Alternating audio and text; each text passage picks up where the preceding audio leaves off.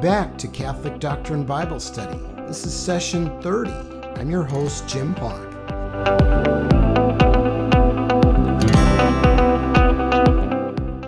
In this session, we'll be looking at Matthew chapter 26. Got a lot going on in this chapter here. We're going to see Jesus' anointing, we're going to see the Last Supper.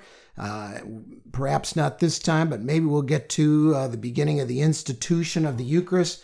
We're going to see uh, the connection between um, the institution of the Eucharist and that it is the ultimate fulfillment of the Jewish Passover that's going on at the same time. Um, so there's there's Jesus' agony in the garden. There's um, there is uh, Peter's denial of Jesus. There's the first trial. A lot of stuff going on. So we'll just see how far we go in chapter 26. So, as always, unless you're driving, turn to Matthew chapter 26. We see that, um, uh, well, just just before this, he had he had told everyone uh, in chapter 25, whatever you do to the least of my brothers, that you do unto me. And then in chapter 26, he starts out and says, When Jesus finished all these words, he said to his disciples, You know that in two days' time it will be Passover. So we're going to see this Passover meal. It is not a coincidence that Jesus is there for Passover.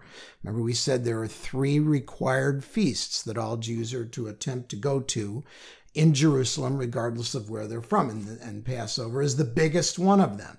Okay.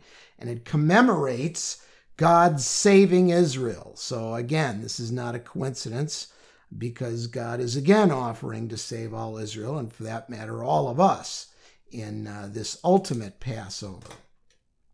So he says, You know, in two days' time it will be Passover, and the Son of Man will be handed over to be crucified. We'll stop right there. Um, I heard it said at a Catholic uh, meeting one time.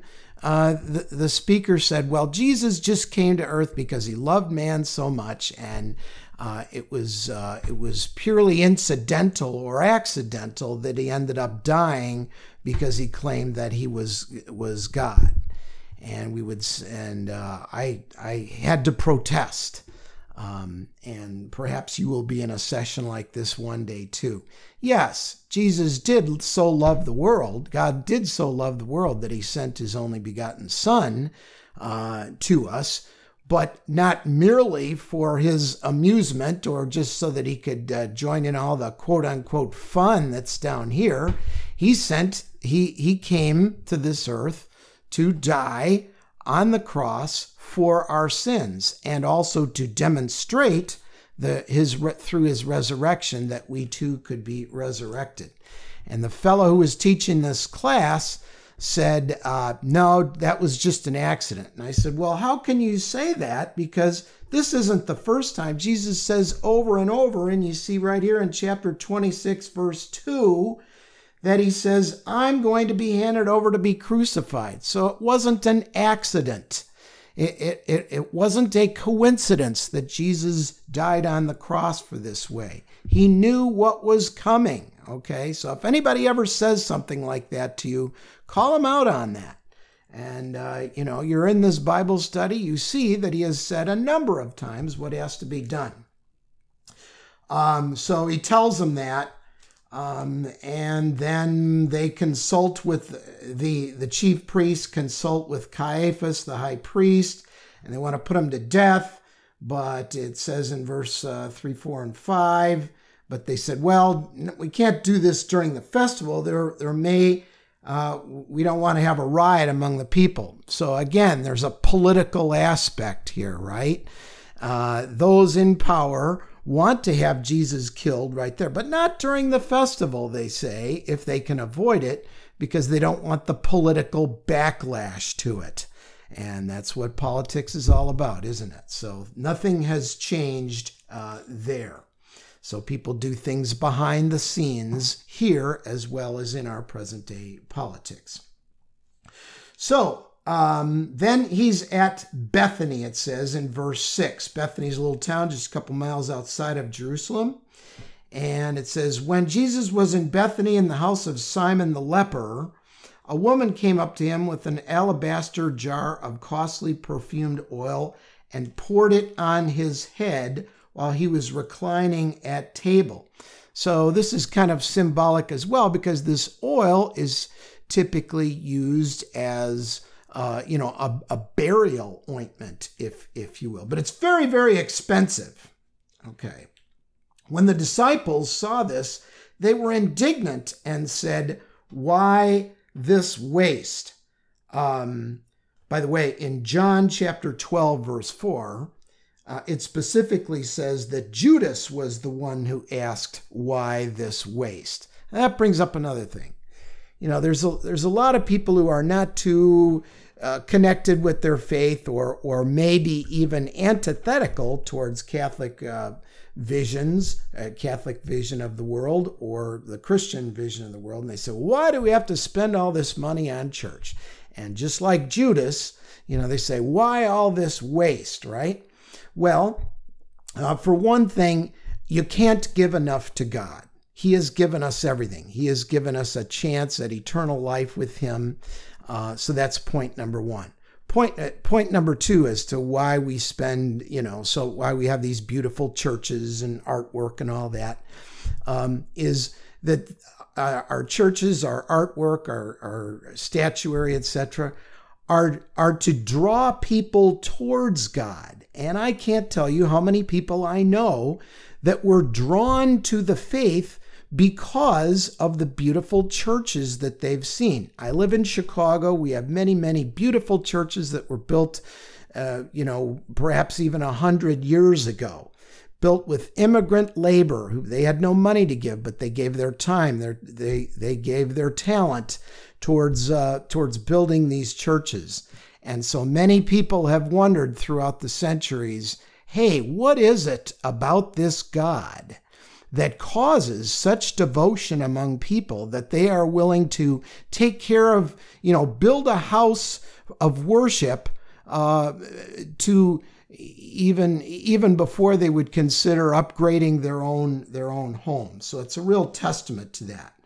And uh, so um, they, they say, Why this waste? It could have been sold for much, and the money given to the poor. Since Jesus knew this, we're in verse 10 now, he said to them, Why do you make trouble for the woman? She has done a good thing for me. The poor you will always have with you, but you will not always have me. Again, predicting his own uh, death in uh, just a, a short period of time. In pouring this perfumed oil upon my body, she did it to prepare me for burial. Um, amen, I say to you, wherever this gospel is proclaimed in the whole world, what she has done will be spoken of in memory of her. And here we are reading it today, 2000 years later. So you are you are giving it to God because when when you make a gift of the, of this nature, when you're giving to the church, you you are you can't repay God for what he has done for you. He's given you your life in this earth. More importantly, he's given you eternal life in a world without pain, without suffering, etc. But uh, okay, so that's the anointing at Bethany. Now let's clear up another. Um, con- I won't even say controversy, but there are skeptics not many of them will know their Bible well enough to make this skeptical point. So be aware of this skeptical point before any potential person brings it up to you. Okay, this says that this anointing was, um, you know, at, at Bethany. Now, Luke, in his account, says that uh, it was at a Pharisee's house in Galilee. And it just says that a sinner woman, uh, you know, did the anointing. That's in Luke chapter 7, verse 36 and 37. And actually, so in Luke's account, it occurs kind of towards the beginning of Jesus' ministry and at a different place, Galilee, not, uh, not Bethany, right? John, in his account, says that uh, Mary, um, you know, the, the of Martha and Mary, did it at her house. That's in John chapter 12, verses 1 through 6. So, How do we reconcile these accounts? Again, way earlier in this study, we said we don't get too concerned about the sequential order of events because each of the gospel writers is telling their story in their own way. Also, I would submit is it possible that Jesus was anointed at several different places? Yeah, I think so. Absolutely. He could have been anointed uh, in Galilee, he could have been anointed uh, at uh, the house of Mar- Mary and Martha. He could have been anointed at, uh, you know, at, uh, you know, by a Pharisee, etc. They could have been different events. But even if they are not, I would submit that the crux of the matter, what we really need to come away with here, is that somebody thought that Jesus was so important, so essential, so worthy that they gave their best uh, for for Christ. And that's what we all are encouraged to do. Give your best to Christ. He's certainly given his best for us. Okay, so I don't want to hear any more about we spend too much money on our church's infrastructure. Okay, it, it brings people to Christ. Trust me, I've seen it. Okay, then one of the 12, we're on verse 14. Then one of the 12, who was called Judas Iscariot, went to the chief priests and said, What are you willing to give me if I hand him over to you? They paid him 30 pieces of silver. Um, circle 30 pieces of silver, and in your margins, write Exodus chapter 1, excuse me, Exodus chapter 21, verse 32. Why is 30 pieces of silver significant? Why did I have you circle it? Because it is the price of a slave. So let's compare these two uh, monetary transactions, or I should say transactions. Um, the the the woman, you know, she gives this thing that's worth a whole bunch of money. Okay, an alabaster jar of costly oil. You know, many days' wages worth of money for to Christ. So that's her value of him. She gave her best. Um, Judas asks for or is willing to do this deed, turn him over for the price of a slave. Okay, so that's how much Jesus thought of, uh, excuse me, that's how much Judas thought of Jesus, that he was only worth the value of a slave. Okay, so uh, now we move on to preparations for the Passover. Uh, verse 17 on the first day of the feast of unleavened bread and that's part of the overall passover you know week, if you will, on the first day of the Feast of Unleavened Bread. And if you want to read about the Feast of Unleavened Bread, it's further explained in Exodus chapter 14, you know, verse 20 and on, what that is. Okay. And it's ironic, isn't it? Because Jesus says, I am the bread of life elsewhere. Okay. In John chapter 6, etc. So, uh, on the first day of the Feast of the Unleavened Bread, the disciples approached Jesus and said, Where do you want us to prepare for you to eat the Passover? And we see in verses 18 and on, he says, um, um, Go to the city, um, go to a certain man, and say, Hey, I need a place to eat. We will see it's not mentioned here in Matthew's account, but in Luke, they give us a little more information in Luke chapter 22, verse 12 and also in Mark chapter 14, verse 15, if you're writing these things in your margins. You don't have to, but might be a good idea. We learn that uh, specifically they're going to have this Passover meal, not just in a house, but in the upper room of that house. And by the way, that is thought to be um, the uh, house owned by the mother of a follower of Jesus, Mark, not one of the apostles, but a, a young follower of, of Jesus. Okay. And uh, then they begin the Last Supper. Verse 20 When it was evening, he reclined at table with the twelve. And while they were eating, he, uh, he, Jesus, said, Amen, I say to you, one of you will betray me. And each of them's wondering, hey, is it me? Is it me? Is it me? Etc. Um, uh, verse 24 The Son of Man indeed goes as it is written of him, but Woe to that man by whom the Son of Man is betrayed. It would be better for that man if he had never been born. Then Judas, his betrayer, said in reply, Sure it is, surely it is not I, Rabbi. Um, and he answered, Jesus answered him, You have said so. He probably said so quietly so that the others didn't hear him. But anyway, um, if we look at another account of this uh, evening, we see in John chapter 13, verse 27, it says that Judas left the meal early. Okay. Um, Jesus says, Go do what you got to do. And so he did it. And so Jesus left the meal early. Now, every time I read the John account, I am, I am reminded of a, of a saying on the back door, inscribed on the back door of a church I used to go to occasionally, Catholic Church. Um, and and it would the um, the insignia there is for the benefit of those people who go up receive communion and then they go right out in the parking lot so that they can beat the traffic and they're not they don't stay till the end of the mass.